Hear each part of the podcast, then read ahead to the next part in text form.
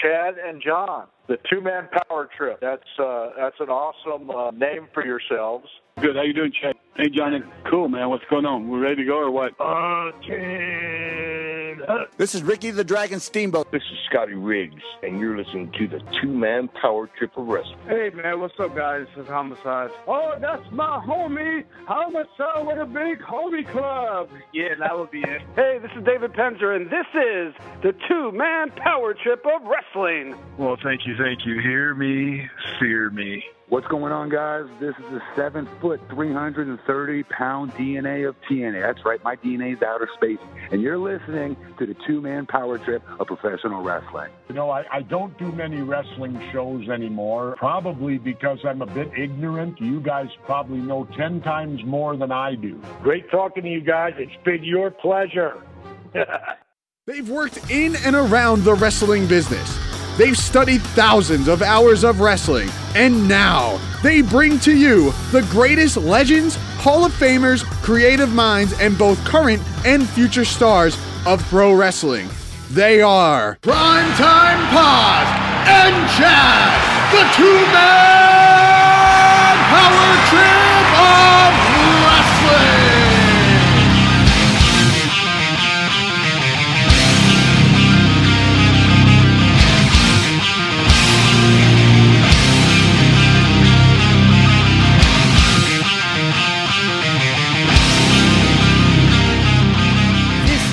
Two-man power trip of wrestling, brought to you today and powered by Meowbox.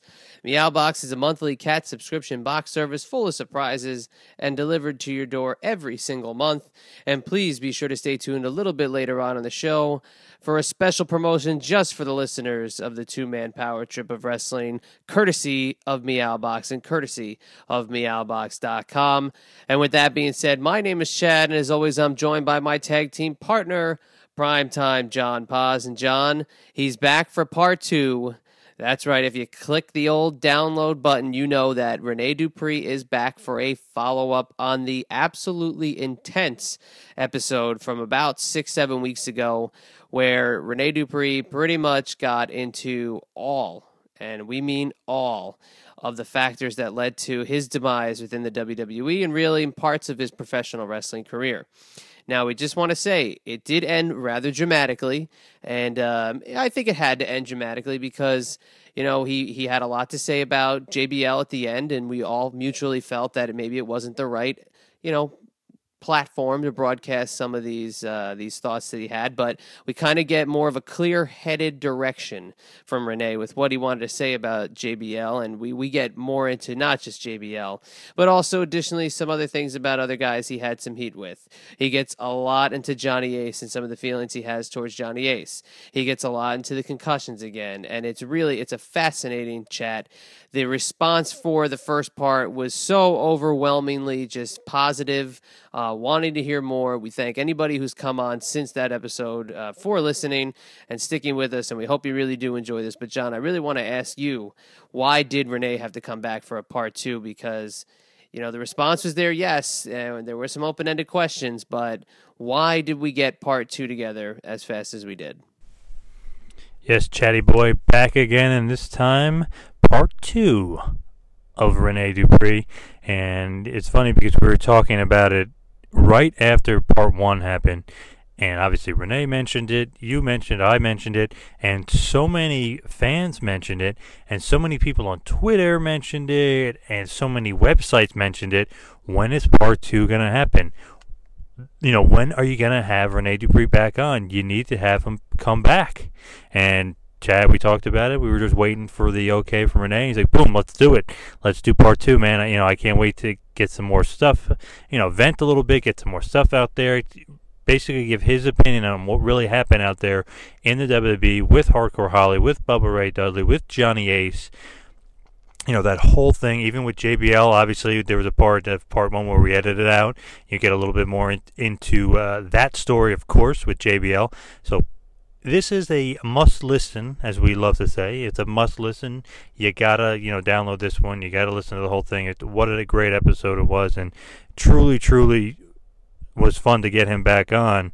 You know, besides the high download total, because it's one of our highest downloads for for part one. It was just like, oh man, you know, we got to get him for part two. Besides the, you know, the high downloads, besides the fact that he wanted to come back on, besides the fact that we wanted to, you know, have him back on, was the outcry from the fans of having him back on. And that's really, really, really why we had to have him come on for part two.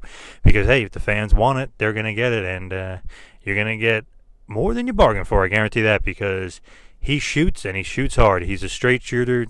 Like we've said before with him, there's no bullshit.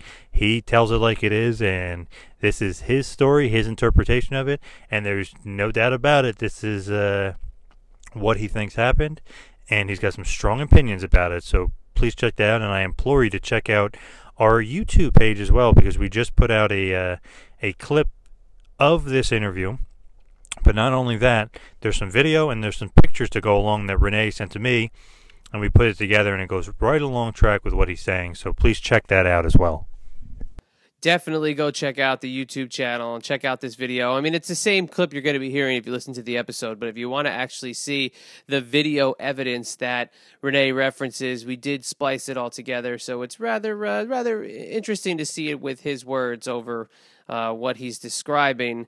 Uh, but, John, I want to talk about describing something else, and that is the fact that Rene Dupree is not that old, okay? He's only about thirty-two years old. He would still be considered to be, you know, in his prime. But, you know, with all the injuries and all the problems that he's had over the last couple of years, you know, he's really, he's turned his back on the business. He he does still operate Grand Prix Wrestling, and that's uh, fantastic for him. But talk about how, you know, he's still relatively young. And, you know, it's just a shame how the injuries and concussions have def- definitely become an issue with him. Um, and it's unfortunate because, you know, like we established in the first episode and we established again while talking to him, he was, uh, you know, a very good worker. He was great in the ring, and it was always uh, very entertaining to watch any segments that he was involved with. So talk about uh, how he is in, in, at this part of his career, this part of his life, and how these injuries did play a part in, you know, where he is today. Yeah, you know what, Chad? He's still young. He's about thirty-two years old. Uh, he's, you know, very, very young for the business, for sure. This, I, I would say, this would be the prime of his career, no doubt about it. If you think about a lot of the other guys, once you hit your mid-thirties in wrestling, it seems to be, especially now, seems to be these guys are certainly hitting a, a you know a hot streak. Guy in particular that I can really think of right now is A J Styles, who's about thirty-seven, I would say. So, you know, he's he's a little bit older than Rene Dupree, but boy, is he really hitting his stride and hitting his prime in New Japan and with Ring of Honor. So I feel like right now with Rene Dupree, and given how much experience he has in the business, oof, this really, really, truly is, you know, the prime of his career. But it's, you know, it's kind of sad because the injuries and the concussions are an inj- are you know a huge issue with him. Obviously, you'll hear in the interview about the twenty-five concussions and how they happened. Uh, I'm not going to really get, you know, specific because I really want you to listen to the interview and let him get specific. But, you know, obviously he's had the twenty-five concussions. Where do they come from? Where do the injuries come from? He'll get into that. But, you know, how come he's so young? He was in the business, obviously, for a long time, but so young still, and he's not wrestling through the prime years of his career. You hear all about that. So he's no longer a full-time wrestler. Um, you know, He will go in depth about why he's not a full-time wrestler and the concussion history and everything else. And obviously we'll go very in depth and we'll dig deep into the W W E protocol and his opinions on why it started, when it started, and a lot of info about certain guys that had concussions, you know, excluding himself, other guys that had the concussion issues and everything else. So this is a must listen, and you will absolutely love this episode. Rene on fire yet again for part two, and uh, dare I say, I wouldn't mind having him on for a part three, I'll tell you that much. Totally, the old adage of never say never. He could be back for a part three. Uh, I would love to maybe even open up some kind of question and answer with uh, people maybe submitting something to Rene specifically if uh, they really wanted to pick his brain about some of these instances that he's been referring to throughout both interviews. But, John, uh, we just uh, can't help but thank everybody for coming on board, especially if you came on board after Rene Dupree Part one. And, you know, John's going to give you all the info in the two-man power trip of wrestling business, but we urge you to stick around. And if you like something, click the old subscribe button. But I'm going to tell you about something else you're going to like, and that is if you head on over to meowbox dot com, throw it in the old checkout box, and it's the code POWERTRIP ten. That's right, it's POWERTRIP ten, all capital letters. and you're going to get ten percent off your first monthly box subscription from Meowbox and from meowbox dot com. And we can vouch for it being a great service. John is a very, very, very dedicated meowbox dot com customer, and I'm done saying that. He's going to tell you all about that. And John, take us the rest of the way with a little two-man power trip of wrestling business. Yes, Chad. Meowbox, baby. They're back. meowbox dot com. They have a service called One Box Can, where every Meowbox purchase, they will donate a can of food to a shelter cat on your behalf. So you got to love that about them. Also, all edible items are made in the U S A or Canada, so you know where your items are coming from. And also, don't forget that if you do not want edible items, like my picky cat Lucy, she's a very, very special diet and she can't eat certain things. So what I do with Meowbox is have them change out the edible items with toys and surprises, which Lucy absolutely loves, and they will do that for you as well. So m- remember, folks, meowbox dot com, promo code power trip ten, all capitals, for ten percent off your first subscription. Again, it's meowbox dot com, promo code power trip ten for ten percent off. Now, let's get to some T M P T business. Check out our website, T M P T of wrestling dot com. That is T M P T of wrestling dot com. And check out our Kevin Thorne page, a k a. Mordecai, a k a. Kevin Fertig. If you would like to book him, please email us, bookings at T M P T of wrestling dot com, or just check out the website and hook, you know, hook it up through there. We will be happy to oblige. Now, don't forget, he's back after four years of exile, and he's better than ever, baby. If you want to become a part of the Bike Club, hit us up. Now, also, for some other T M P T business, like us on Facebook, follow us on Twitter, at WrestlingPal and at two man power trip. Don't forget to subscribe to us on YouTube. Like I mentioned, the Rene Dupree clip is up there, and so, so many more. Also, please subscribe to us on iTunes. Leave us a review. You... Excuse me, we would love to hear your feedback.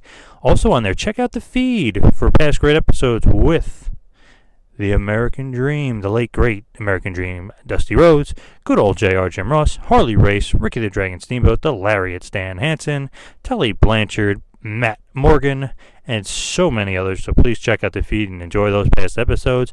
And also don't forget to check us out on the I ninety-five Sports Network. Yes, that's right, the I ninety-five Sports Network. Put it into the old Google machine and look us up on there. You will hear best ofs every week, so you will not regret that one. Again, that's the I ninety-five Sports Network. And now, without any further ado, I send along to a great one, folks. Can't underestimate that. He's a straight shooter. There's no bullshit. You're going to get raw emotion here. You're going to get true stories from Rene Dupree himself. He's very opinionated, and we absolutely love that about him. He is also a former two-time W W E Tag Team Champion. Please enjoy the must-listen part two of Rene Dupree. Please enjoy.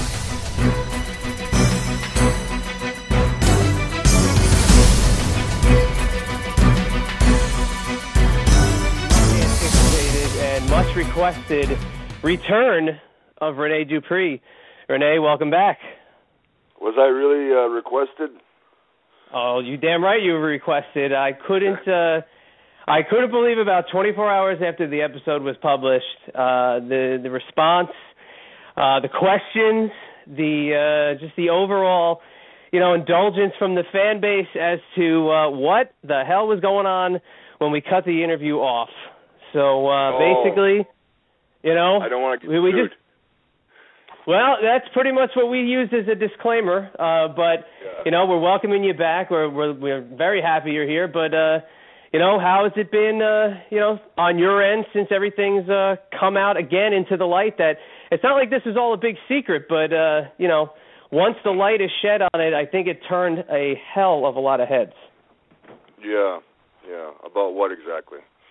Well, I mean, where do we start? I mean, the first, uh, of course, having to do with, you know, concussions, uh, the hot button issue of the moment, uh, talking about, you know, multiple concussions received from uh, Bubba Dudley, who just coincidentally made his return back into a company with a very, very strict no concussion policy uh, for people working.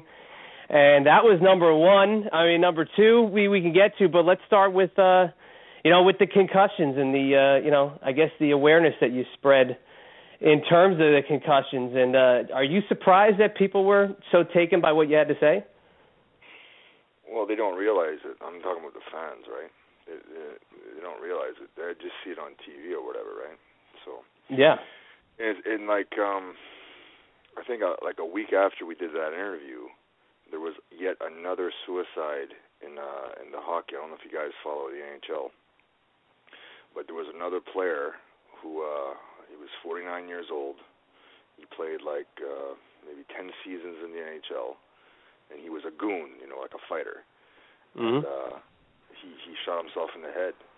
Another suicide. Now let's look at the pro wrestling and how many suicides have been in pro wrestling, or um, accidental overdoses, which. I hate to break it to you, that's just a, a, a kind way of saying that, you know, it's a suicide too. You know what I'm saying? Uh, how many have there been? You know what I mean? There's a direct correlation between head trauma, concussions, and, uh, you know, suicide from depression. You know what I mean? So this, this is a real, real serious issue, man. You know?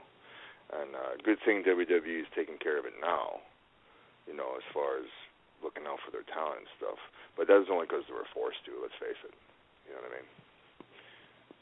I mean? Right. Yeah, and that uh, that made that was made huge news. Um, the uh, you know, when an N H L enforcer, you know, uh, offs himself uh, just because of all the, the damage he's done to himself over the years, you know, there was a, a great article that came out in Sports Illustrated about, I don't know if it was this past issue or what, but it was just very recently where, you know, again, talking about how the nature of the beast when you're an N H L goon or an N H L enforcer, is that you're there to basically take care of business. And when you're throwing your body the way that you are in that sport, damage is going to be done. But, you know, when you talk about protocol, you talk about, you know, risks that are being taken uh, and assessment by W W E, you know, who has now a strict policy, uh, you know, is it just a case of it being too little too late, you know, in your eyes from somebody looking back at it? Um... Because, I mean, look at Sean O'Hara. There's another guy who committed suicide.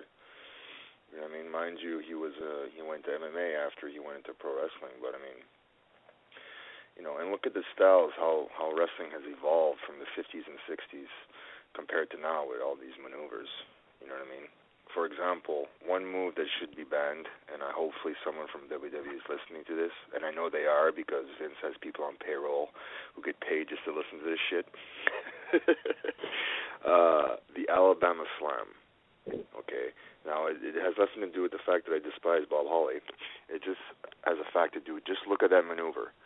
It's like a fucking slingshot effect where you have no control. And how many nights did I have to take that finish and my head got smacked across the, on the mat? You know what I mean? Uh, I remember doing a European tour, and I had to take that finish every single night. And every night, he would just fucking slam my head into the goddamn mat, you know. And, um, you know, later on in life, you know, might not realize it when you're young, but then when you get older, you know, as I'm getting older, you start feeling the effects. You know what I mean? It's, it's serious, you know, it ain't no bullshit. And we were talking, you know, uh, obviously off air, we, we were conversating about uh, Hardcore Holly and the Alabama Slam, and you were talking about Christian also. Is that yeah, I showed you that clip. I don't know if if you can show that clip, like, on the on the YouTube while, while we're talking so that people can see what I'm talking about. There's another guy. You saw the clip, right, John? Yes. That's yep. Not you. I mean, you can clearly yep. see his head just fucking come off the mat. You know what I mean? And he had to retire because too many head, head hits, you know what I mean? And uh, mind you, when I was there, too, that's when we were still doing chair shots to the head. You know what I mean? And looking back, mm. you know, how, stu- how stupid were we? You know what I mean? How negligent was W W E to let us do that shit, you know what I mean? Uh, it's brutal, you know.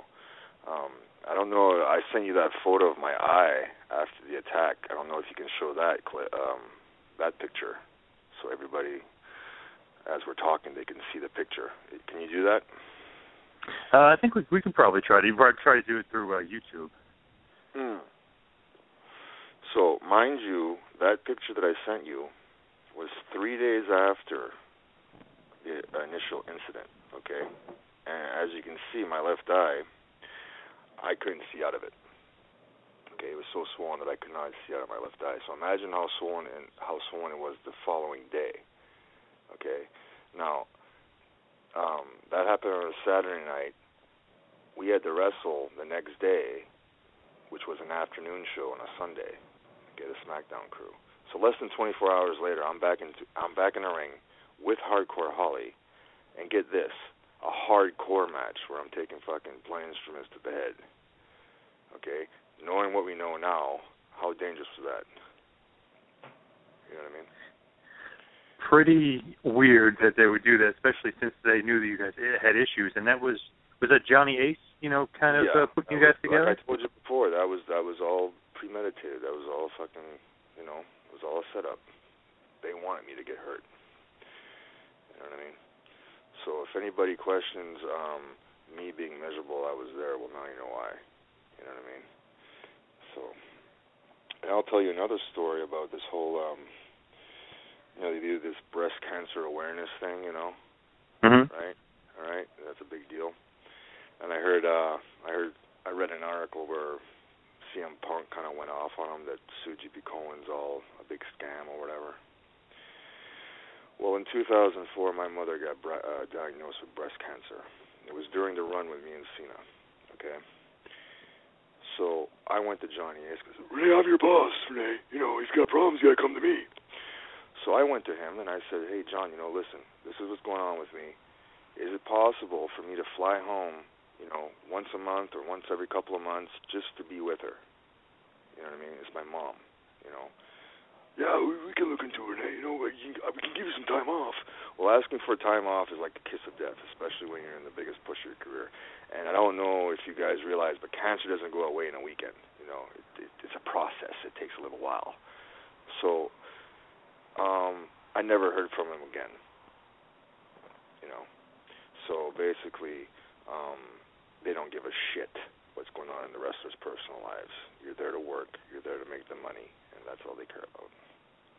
You understand? And C M Punk actually, you know, like you were saying, um, you know, with your mother and stuff, Susan G. Komen, C M Punk was basically saying it's all scam, and, you know, he kind of ripped into the W W E, you know, a little bit as well about that, and it was kind of interesting, you know, timing, uh, with, you know, with it all, with them really, really, you know, making, you know, obviously October is a big month, and they're making the big push for it. Right. Well, it makes them look good. You know, they're a publicly traded company, and it makes them look good, and whatever, man. What they can do, good luck to them. That's all I have to say. Did you ever go to Vince and, you know, tell him about your mother? And, no, you know, that's what I should have done. You know, that's what I should have done. I should have went to Vince or Stephanie. You know what I mean? But, uh... then again, you know, when Johnny tells you, Rene, I'm your boss, you know, you've got problems, you gotta come to me. I'm the head of town relations. Well, then that's what you do. You go to your boss, you know. And sometimes Vince, you know, he's got a lot on his plate. He, you know what I mean? So looking back, if I had, if and this goes to the town out there, if you guys got issues, you know, uh, go to the fucking horse's head, not the horse's ass. You know what I mean? Do you think that Vince would, uh, not that he would ignore any backstage issues, but you think that he's maybe too busy to, to look into all that stuff, and that's why, you know, Johnny Ace or maybe even Stephanie would be handling some of that stuff?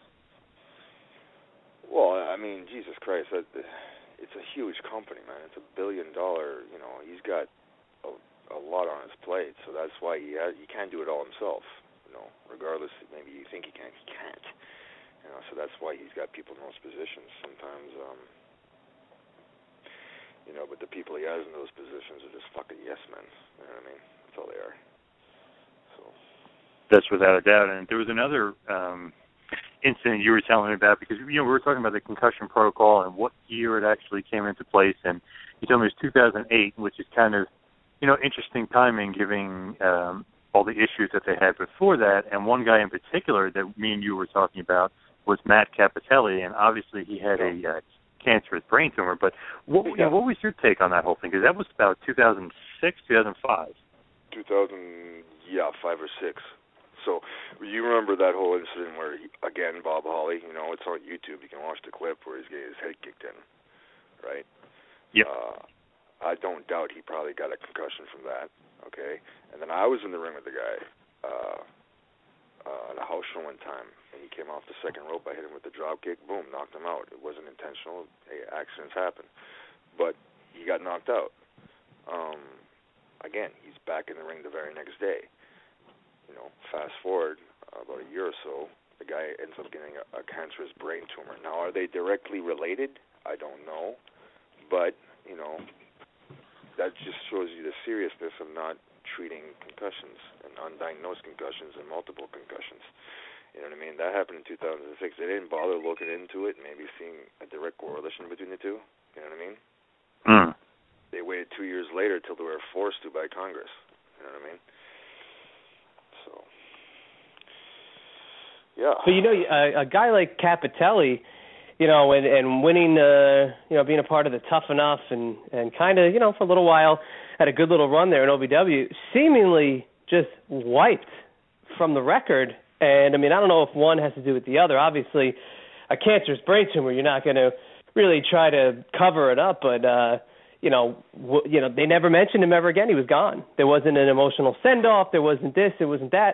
In two thousand fifteen, I think we're having a completely different conversation. And if it was a guy that was coming through their ranks now and had the same thing, I mean, we would be, uh, you know, looking at it maybe even from a, a Corey Graves perspective, where this kid had an injury where he might have had to retire, and now he's an announcer, and Capitelli's gone.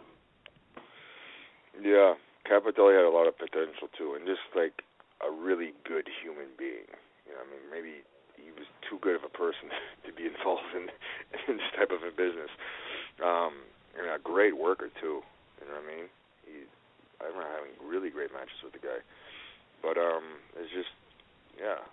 But you know what? It's like that um, Johnny Cash song. You know, what's been kept in the dark uh, shall be brought to the light eventually. So exactly, and I think that's another reason why there's such a you know a buzz regarding what you had to say, because it's just on everybody's mind, whether it's you know bullying or if it's uh, you know you know political correctness. Everybody's always looking to not shine a negative, because I don't want to say it negatively, because it really, it's not. It's informative. But, you know, with what you had to say in regards to, you know, other performers and, you know, and if I can, I just want to turn a little bit towards, uh, you know, what we didn't talk about. And, you know, I don't want you to go into it how we did before, but, you know, in talking about a guy like J B L, where it's known the reputation he had. It's known what he did to The Miz. It's known what he did to you. He's still on the payroll. He's still involved with the company and in a very, you know, cushy spot on Monday nights. And do you find it just so, you know, counterproductive that guys like that manage to have longevity within a company, and guys like yourself who comes from a wrestling family, had a pedigree coming into the company, are vilified and kind of just cast off? Um, they do a certain thing. They they do business certain ways there. Okay, and um, I think the office puts certain people, such as him, in those positions to test talent, to see how far they can push them and see how much it will take before they snap. I think it's all a part of the game. You understand? Um, hopefully that's changed. Like I, I haven't been there for nine years, so hopefully things are better.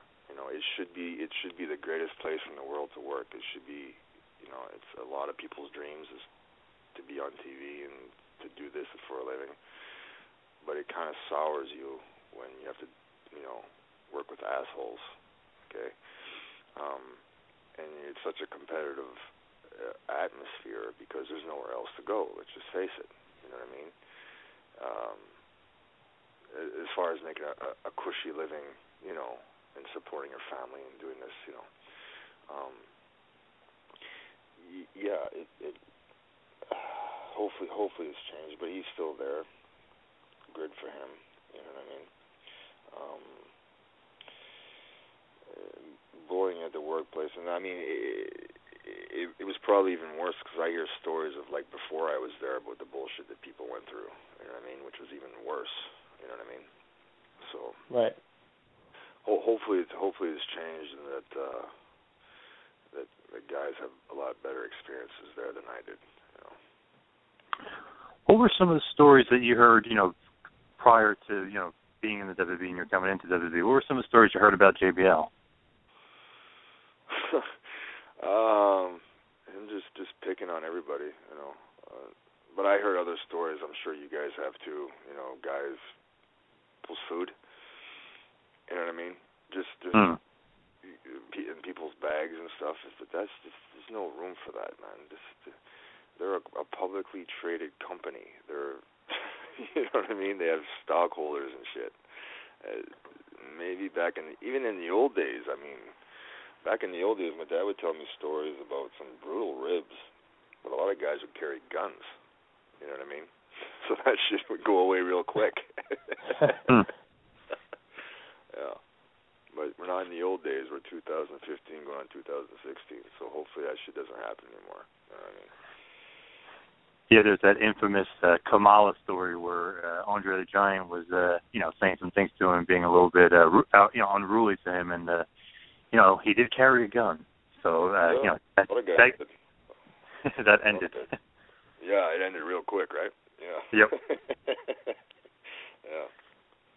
You know, it's funny about J B L because obviously, I mean, you, you hear a lot of stories about him, and some other boys tell some stories, but you think that, you know, him being, you know, the quote-unquote bully backstage, do you think that's, you know, obviously it's kind of on upper management, but do you think that's on the locker room too, that there's no real or wasn't a real good locker room leader that's going to sniff that stuff out and, you know, nip it in the butt? Uh... No, I guess he was considered one of the locker room leaders, I guess. You know what I mean? But he couldn't draw flies with a mouthful of shit, if you ask me. I thought he was a horrible champion. But um, that's just my personal opinion, okay? Um, the way they do things there. They do things a certain way, and if you want to stay there, you got to play by their rules. You know what I mean? But what sucks is that they own wrestling now. You know what I mean? I just wish it was back like in the seventies and eighties where if you didn't like it one place, you could give your two-week notice and there was like twenty or thirty other places you can go work. You know what I mean? To me, that would be the greatest. And the way the way it's going now, I don't know how they're – I hear their ratings are pretty fucking horrible right now, right?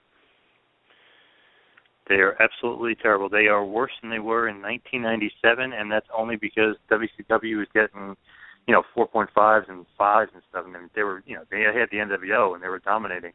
And, you know, right. Raw, you know, they had what they had. But now they're going up against nothing. There you go. Um, a big part of that is they had nobody to copy off of. You understand what I'm saying? No, it's true. You look, you look back in the eighties, okay, when Vince rated all the stars, okay, he took all the top talent, but he also took all the top angles and all their all their... their angles that they did back in the territory days. One that pops up to mind was, you remember Bobby Heenan in the weasel suit? Mm-hmm. He was working for, well, you know, that was an angle they did in uh, A W A back in the day. You know what I mean? They took all their ideas. Then when all the territories were dead and there was nowhere, they ran out of ideas, business turned into shit. You know, then E C W came along, right? And that was a catalyst to the Attitude Era. I think everybody can agree with that, right? Mm-hmm. Right? So then business boomed, and now there's no more ideas. There's, there's, you know, they're they're copying fucking ideas off T N A for Christ's sake. That's pretty bad. That's pretty bad. You know. So yeah, there's, there's, there's to me, honestly, wrestling would have to go away, or sports internet, whatever you want to call it, would have to go away off T V for like five years. Okay, bring back roller derby. Remember that roller derby? Oh, yeah. Bring back, bring back roller derby. That'll be hot for five or six years. Take wrestling completely off, and then bring it back on T V. And then that, that to me, that's the only way. I could be wrong, but I don't know. Because if you look for the last fifteen years, it's been a downward spike, uh, downward spiral. Every year it gets worse and worse and worse and worse, right? So it's funny, you you know, we were talking about, you know, the A W A and them taking stuff, obviously taking talent. I mean, obviously Hogan is originally, you know, was huge in the A W A, and then you said E C W with the Attitude Era, and, and of course they, you know, steal an angle from the N W O. They create D X, the right. uh, e- evil Vince McMahon. Hello, before that there was the evil Eric Bischoff who was running W C W, and a million other uh, ideas from W C W and from Bischoff that, you know, they also took. So. It's almost like, uh, like you said, who can they steal from? Oh, T N A? Uh, not a good idea. I remember, dude, listen, I remember remember when they had uh, the Sin Cara, Sin Cara mm-hmm. Mystical, yep. and they, they yep. brought in uh, a black a black Mystical or a Sin Cara. There was two of them. We were doing that angle in All Japan. We had uh, a guy named Bushi, and we brought in a black Bushi. They saw that fucking angle from All Japan, and they went and copied it. Okay? There was all kinds of shit. You know, they copy off everybody. You know what I mean? And it boggles my mind because what they have, like fifty writers backstage? You know what I mean? And they just can't come up with anything that's fucking good, you know? Um, and really, a lot of the ideas come from the wrestlers, okay? It's not the writers that come up with them, it's the wrestlers that come up with them. But you know how how how much it sucks when you're giving all these ideas and then they don't write anything for you. They give to some fucking asshole that, you know what I mean, doesn't give a mm. shit. You know what I mean? Just because that's their guy, you know what I mean?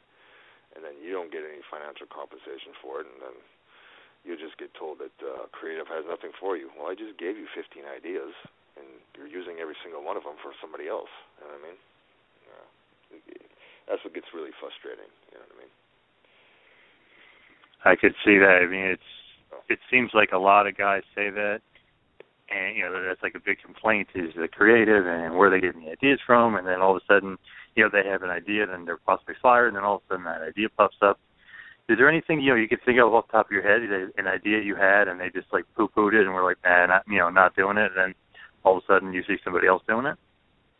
Um, well, one year, it was the Survivor Series, and I was sitting next to Pat Patterson, I was like, Pat, why don't they have the, you know, because the Survivor Series when I grew up was traditional eight-man, eight-man tags, right? Yep. I go, why don't they do, why don't they do Raw versus SmackDown? Me was a no-brainer. Just do Raw versus SmackDown. And they're like, oh, they didn't do it that year, but sure enough, then the following year they had a Raw versus SmackDown Survivor Series elimination. And from that, that's when they started making those um, video games, Raw versus SmackDown. Remember those video games? Yeah. Oh yeah. Yeah. Then that's where that guy, you know what I mean? So from one little idea you can give, you know, it just snowballs into all kinds of different shit. You know what I mean? Um. I remember one time, here's a here's a really good story for you. Paul Heyman was in O V W, right, and I was on one of my leaves or whatever, and uh, I'd, I'd still go to O V W to train, just keep myself in ring shape. And uh, he would have these meetings, and he'd say, you know what, guys, I'll be I'll be uh, backstage here at O V W at ten o'clock. Anybody's welcome to come. Well, nobody showed up except me and Punk. We were the only two guys that ever showed up. Because I want, you know, I want Paul Heyman's, you know, supposed to be this genius or whatever. And then he's sitting with us, and he's like, you know, what makes a great promo? Uh, I said, it's really simple. All you got to do is shoot. You take whatever fucking they give you, and you just shoot on it from the heart. All you got to do is shoot. Well, what got Punk so much, so over is when he started shooting. Shooting. Mike. Yep. Exactly. Maybe he knew it before I did, maybe he didn't, I don't know. But I know he was deep in thought when I said that. Uh, Paul, uh, Paul Heyman looked at me and started laughing, you know, but whatever. Take take take that as you will. That is absolutely great, though. I would love to be a fly on the wall, you know, with you, uh-huh. uh, Heyman, and C M Punk just, you know, sitting there. What would that, you know, obviously that's a great story with the, you know, the shooting stuff, but what else would you guys be doing? You know, you know, ten o'clock at night or whatever, and And you're kind of trying to learn from, uh, you know, a quote-unquote genius, as you know, a lot of people like to say. So what, what went that, on? That, that, that term, that term, excuse me, that term uh, is thrown around too loosely. Okay, mm. You can't give yeah. credit to one person. Yes. uh, you guys ever hear of Rip Rogers? Oh yeah. Oh yeah. You guys know? The Hustler. The Hustler. Yeah, I've known I've known the Hustler since I was about thirteen years old. Okay. Um, and he's probably, well, he's a guy who's been there, done that, okay? He's worked everywhere. He knows the hustle. Uh, and he's probably one of the best trainers, uh, in my in my opinion, for the wrestling. But not, not only in the ring, but just how the game works. You know what I mean? Yes. And uh, in his opinion, and I have to tend to agree with it, E C W was probably one of the reasons why the business is the shits now. And I say that because they broke all the rules. You know what I mean? They went too far. Um, the concept of professional wrestling has always been good versus evil, correct? Yep. You take that out of the equation, there's no rules. How can you cheat? How can you get heat? You know what I mean? And they kind of, and plus, they went too far with all their fucking stunts. Now, the reason why they did that is they had to separate themselves from the other two major companies. So they had to go a complete, completely different direction. That's why they went with the no rules, the chair shots, and going through fucking tables and, you know, all that stuff. But, um, which, they got that. Where do you think they got that? They got that from F M W in Japan. Because in Japan, at that time, that's what was hot. It was a new company, and they did all that hardcore barbed wire bullshit. And it was a hot thing, so they brought that over to the United States. You know what I mean? So, I I know my history, right? So for all the smart marks out there, I think I'm just some French popcorn fart. Uh, I'm actually quite knowledgeable about wrestling. You're definitely, I mean, you hit the nail on the head with F M W, and uh, obviously uh, Paul Heyman is a, uh, you know, a quote-unquote mark before he was in the business, because you can tell he took a lot of stuff from Mid-South, and he took a whole lot of stuff from Memphis. Obviously, he spent some time in Memphis as well, but some of the stuff is just literally stolen, plain and simple, right from Lawler and Memphis and, and you know, Jerry Jarrett down there as well. Yeah, yeah. Well, the thing is, you know, he was never a wrestler. You know what I mean? I have a hard time taking orders from somebody, and it might sound cliche, it might sound ridiculous. Well, it's not. I just have a hard time, because I work for promoters who never step foot in the ring, and for him to tell me to go, go, go, go, action, action, action, it's like, motherfucker, fuck you. You know what I mean? That's why I like I liked working for Muta, because Muta was a wrestler. If if you're walking around and you're beat up, he understands. He was there. You know what I mean? He understands that you're going through pain. He understands that, hey, you know, there's some nights where you just, you know, you got to take it easy. Um, same with Vince McMahon. He was never a wrestler, was he? Who? He was wanted to be. He wanted to be, sure, but you know that one time he tried getting into the ring and tore both his quads. So he should understand that you know accidents happen. Um, you know, it's just uh, just my opinion. It's not bitterness. It's not. It's, it's just I call it like it is. As you can tell, I'm a very truthful person. Yes. Now with Hay- with Heyman, I was very curious because you know you touched on uh, you know not wanting to really listen to him and stuff because he's he's never done it. But what do you think about his relationship with Lesnar? You think he's kind of uh, latch? I mean, obviously he's a good promo and he's a good manager. But you think he's latching on there to you know the the big meal ticket? Of course he is. Of course he is. Of course he is. You know, uh, when uh, they're they're good friends. You know. And uh, he he he's Jewish, so he's very smart business-wise. Okay, um, and that that's it. He he latches onto him, and he's getting paid, man. Now, when you know Punk and Heyman are down there in O V W, I don't know if you would really know this or not, but you know, as the story goes, Heyman has no idea who Punk really is, because except for his protege Gabe Sapolsky, who was you know. Booker for Ring of Honor for a while, uh, you know, recommended that Heyman look into Punk, and obviously he gets Punk, and all of a sudden they become buddy-buddy.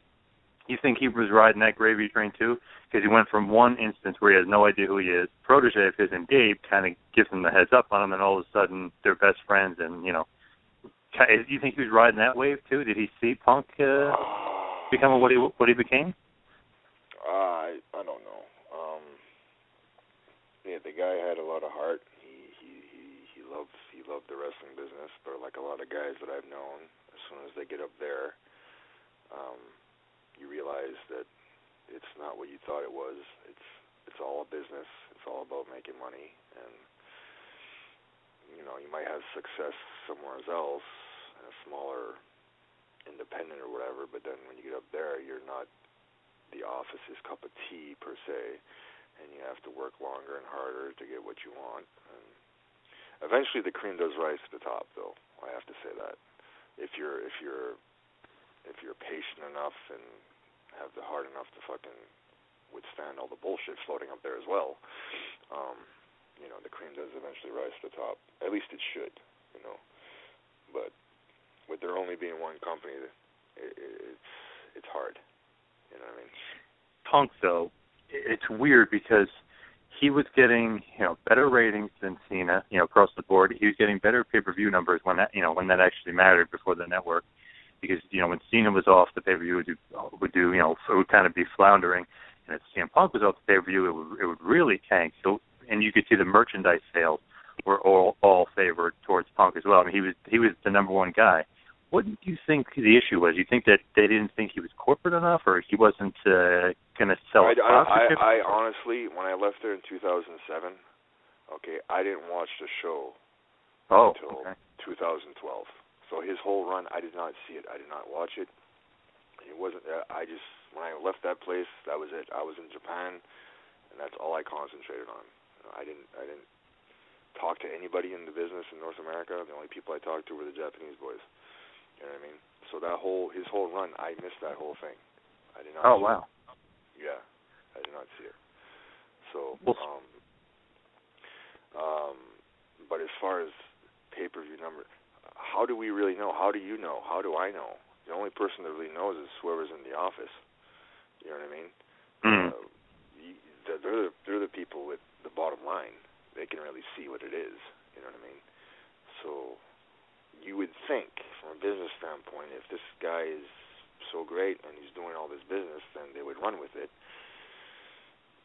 You know, that would make sense to me. Wouldn't it make sense to you? Yes, you know what I mean? Definitely. They, have, definitely. They, uh, they do what they want to do because they're the ones with the money. They're billionaires. I'm not, and I doubt you two are either.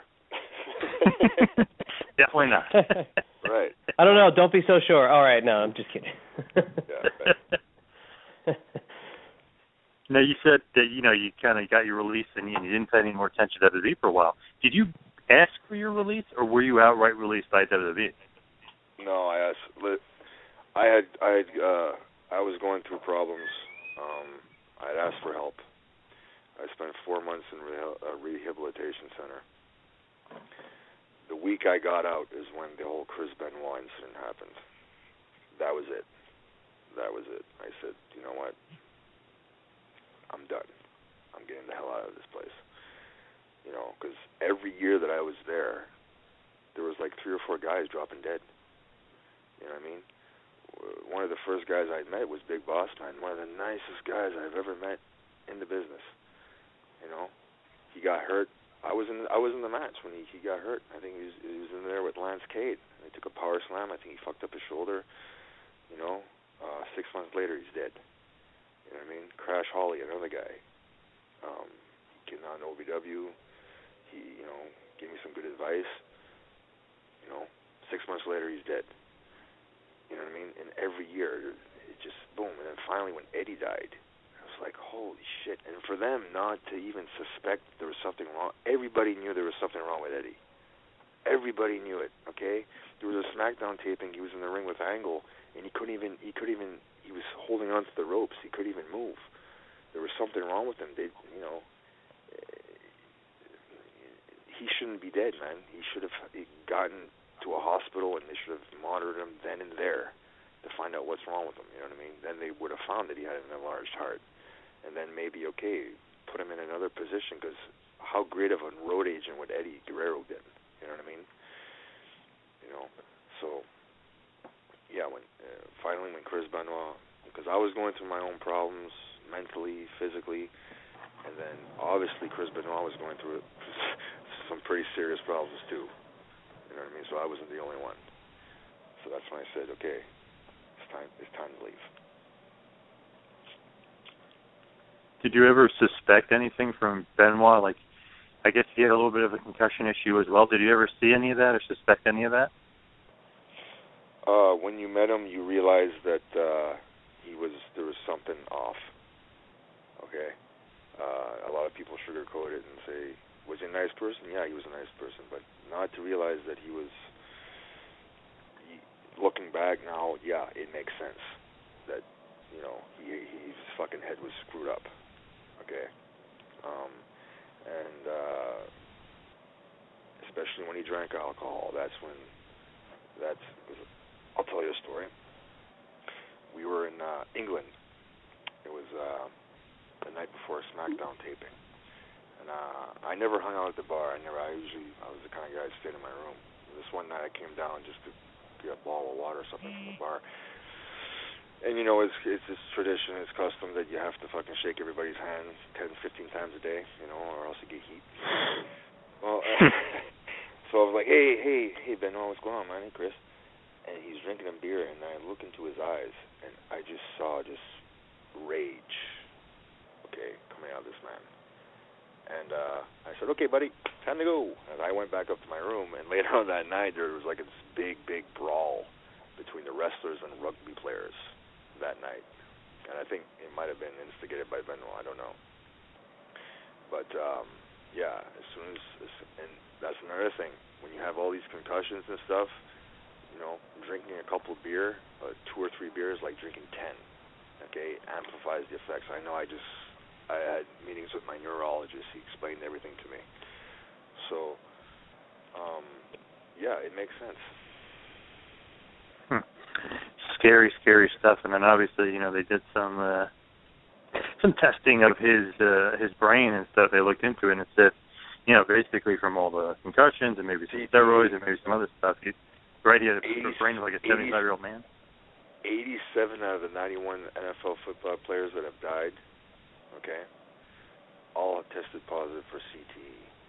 Uh, Chris Benoit and Andrew Martin test, okay. Both tested positive for C T E. Um, now, they both had neck fusions, correct? Yeah. So imagine if you're taking all these bumps and it's fucking up your neck to where you have to get it fused. Imagine what it's doing to your brain.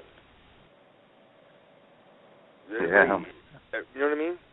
Yeah. Just think, just think about that. If you're taking so many bumps that your neck is literally falling apart, well, your neck ain't too far off from your fucking brain now, is it? So imagine what the damage is doing to your brain. You know, this is serious stuff. You know what I mean? I don't want to see any, any one of my friends that I've worked with, you know, go and blow their brains out. You know what I mean? And I, I don't want to mention names, but there's a lot of guys out there that they're fucking close, man. It's scary. Scary, scary stuff for sure. And then now with W W E, it seems like they're being, you know, extra careful. Like uh, Chad mentioned, the Corey Graves, you know, they forced him to retire. And right now they will not let Daniel Bryan back into the ring. They won't let him wrestle. Well, when you have a heart and passion for something, it's kind of hard to, especially with him, because he's like, he was at his hottest. You know what I mean? Mm. Um, it's kind of hard to let, it's a hard one to, to let go. Um, but you want to be, you know, at age fifty, you know, you have dementia that you don't even know where you're going, or, you know, do you want to end up in a wheelchair and paraplegic the rest of your life? You know what I mean? Uh, Edge is probably one of the smartest wrestlers ever to fucking say, hey, listen, you know, this is too risky. I gotta, I gotta hang it up. Yeah, definitely. And then, um, you know, again with uh, Daniel Bryan, he says he got checked by, I guess, a neurologist, and uh, his doctor, who was like a Super Bowl or uh, some sort of N F L doctor, said he's okay to return, but W W E, you know, they, they nixed it and said no again. So don't know if he'll ever come back or not, but we know he's dying to come back because he actually said that he might end up uh, quitting to, to work the Indies again because he's dying to get back in the ring. Well, if that's the case, um, maybe the W W E will have to make him sign some type of waiver and, you know, some type of contract to say, listen, this is your choice. We're not going to hold, you know, hold us responsible for what happens to you. You know what I mean? Yep. Um, but that's the thing. You can't, and I, I know I, I toured with Brian in England, and the, the guy just has so much love for, for the business, you know. Um, It's a, it's a hard pill to swallow when, you know, you have to hang them up. But they're, I'm, I'm glad now they're, they're actually giving a shit about the guy's long-term health. Do you think that they're, you know, really caring? Do you think that, like you said, they're almost forced into it because of all the issues that they've had in the past? Probably a little bit of both. Probably a little huh. bit of both.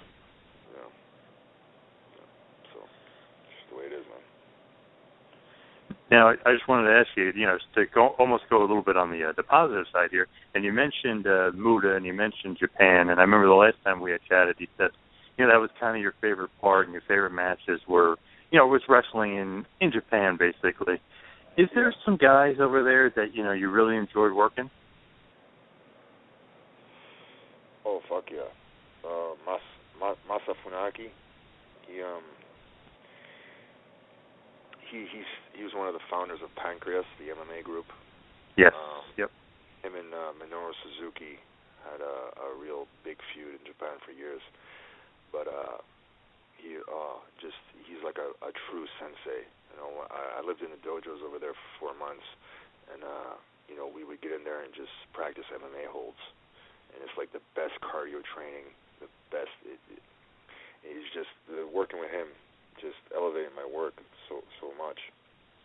But unfortunately, you know, I was to the point to where I would forget, and my memory is so bad, I would start forgetting finishes. I would start forgetting shit. It's like, fuck, man, this never happened to me before. Why is it happening to me now? And then visiting my neurologist and telling him my, my backstory, they're like, oh, well, you know, it might be a little too dangerous for you to continue. It's like, well, shit, you know, because right now I should be in my prime. You know, at thirty, I'll be thirty-two. You know what I mean? I should be in my prime, but, you know, it sucks. It's heartbreaking, but, you know, I don't want to, uh, I don't want to eventually uh, end up a statistic. You know what I'm saying? Oh, yeah. You'd rather, you know, you'd rather keep your health and end up, you know, obviously like a, like a Benoit or, you know, an Eddie or, you know, yeah. something somewhere along those lines. Yeah, as far as full-time in the ring, I think my days are pretty much over as far as full-time, but, you know, on the independents, though, I mean, you, you're, you're, you're your own boss, so you can control exactly how many bumps you take and all that stuff, right? So I could, might be able to get away with it maybe once a month or something like that, but if any uh, promoters are interested. hmm. But, uh, but um, as far as full-time now, no, I'm pretty much done. You know, obviously, uh, you know, you said you're not going to be, you know, full-time anymore. You're almost part-time, and, you know, you love working in Japan and stuff. Is there any uh, dream matches out there? Let's just say, you know, it's just going to be like a, you know, like a one-time deal, one-time shot. Like, obviously, uh, Minoru Suzuki is still uh, dominant over there in Japan. He's actually the, uh, the Noah heavyweight champ now. Is there anyone right now, you, you know, you and obviously Okada and Tanahashi are on top of the world over there in Japan as well. Anybody you have your eye on, like a dream match? Like, oh, I would always like to work that guy. You know, one more match I'd like to work in. Yeah. Um, I'd love to get in the ring with Nakamura. Uh, Okada would be another guy. I did work with Suzuki once and a few times in tag matches and stuff, but a, single, a big single program with him would be great. Um, I just watched a match between Nakamura and Sakuraba last week. Because here we have... Um, Fighting Spirit Wrestling on Monday nights. It's actually on right now. I should D V R it. But um, it's basically New Japan and triple A mixed together, you know. Mm. And they had this match. I mean, Jesus Christ. If you're an M M A fan, you would have loved this match because it was just holes and counter holds.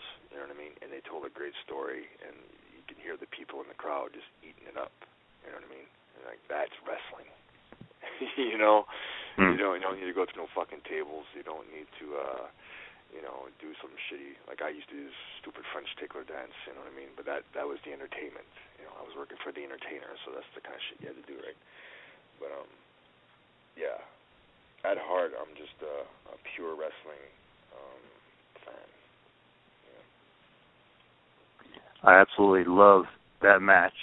I actually have a, you know, I got a hookup, a guy who, uh, you know, you, you give him a little bit of money, he sends you, not bootleg copies, but, you know, he'll give you some copies of some uh, awesome Japanese discs, some uh, D V Ds and Blu-rays and stuff, and always get the New Japan stuff. Love Sakuraba when he's on there. He's, he's awesome. Obviously, M M A legend as well.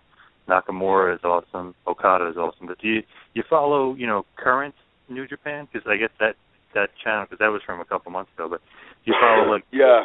New Japan current? Um, Um, not really. Um, I, I tend to follow Wrestle One because I was there for, you know, from its beginning or whatever. So I tend to keep up with those guys, see what they're they're up to. And uh, but I mean, all the top Japanese companies are just just just just great. You know, uh, working with those guys, they're constant professionals. You know what I mean? And and I just wish that they had that type of mentality in W W E when I was there. You know what I mean? Some guys did, but you know, the backstage bullshit kind of kind of overshadow it. You know what I mean? No, yeah, no doubt about that. Yeah, and uh, you know, I mean, listen, it's it's been a, you know, such a ride to talk to you and hear you, you know, talk about all the aspects that you've had to go through in your career. There's ups, there's downs, but you know, if you have advice that you could give to that next crop of stars, you know, we talked about, you know, your promotion the last time. There's countless, countless number of people listening that want to get into the business, and with what we've heard and what you've learned, you know, what's something you could share with somebody who wants to get into the business at this stage of the game? Oh, jeez. I don't know. Um, the, it's kind of a dying business, if you ask me. I don't want to sound bitter or, you know, somber. It ain't what it used to be, that's for sure. But, I mean, realize if you want to make it in North America, uh, look is everything, you know, because let's just face it, uh, unless you have a marketable look or a unique look, uh, the, the, the, the, the road to travel to get there is going to be very, very hard. In the words of Rip Rogers, you've got a ninety-nine point nine nine percent chance of failure, okay, unless, of course, you're related to somebody or it's all who you know. And that's that's basically life too, you know, not just wrestling. But um, you've got a better chance of making it if you're in shape rather than if you're a fat ass. Okay. Um, so realize what the higher ups look for in, in a top star, because you know that's what's going to get you noticed most of all is your look, you know. And unless you have an undyable passion for this and you're in it one hundred percent, don't even think about it, because there's a thousand guys lined up ready to take your spot, you know. And if you do get a chance to get there, um, it's a competitive, competitive uh, industry, and uh, don't trust anybody. Yeah, that's uh, that's really well said. I love that. Uh Love that Rip Rogers quote. That's uh, that's definitely something to take to heart. And, uh, you know, it's been a journey, and it's been a lot of fun uh, having these conversations with you. And uh, we thank you very deeply for sharing as much as you have. And you are a straight shooter in every sense of the word, and there's nothing more than John and I can thank you.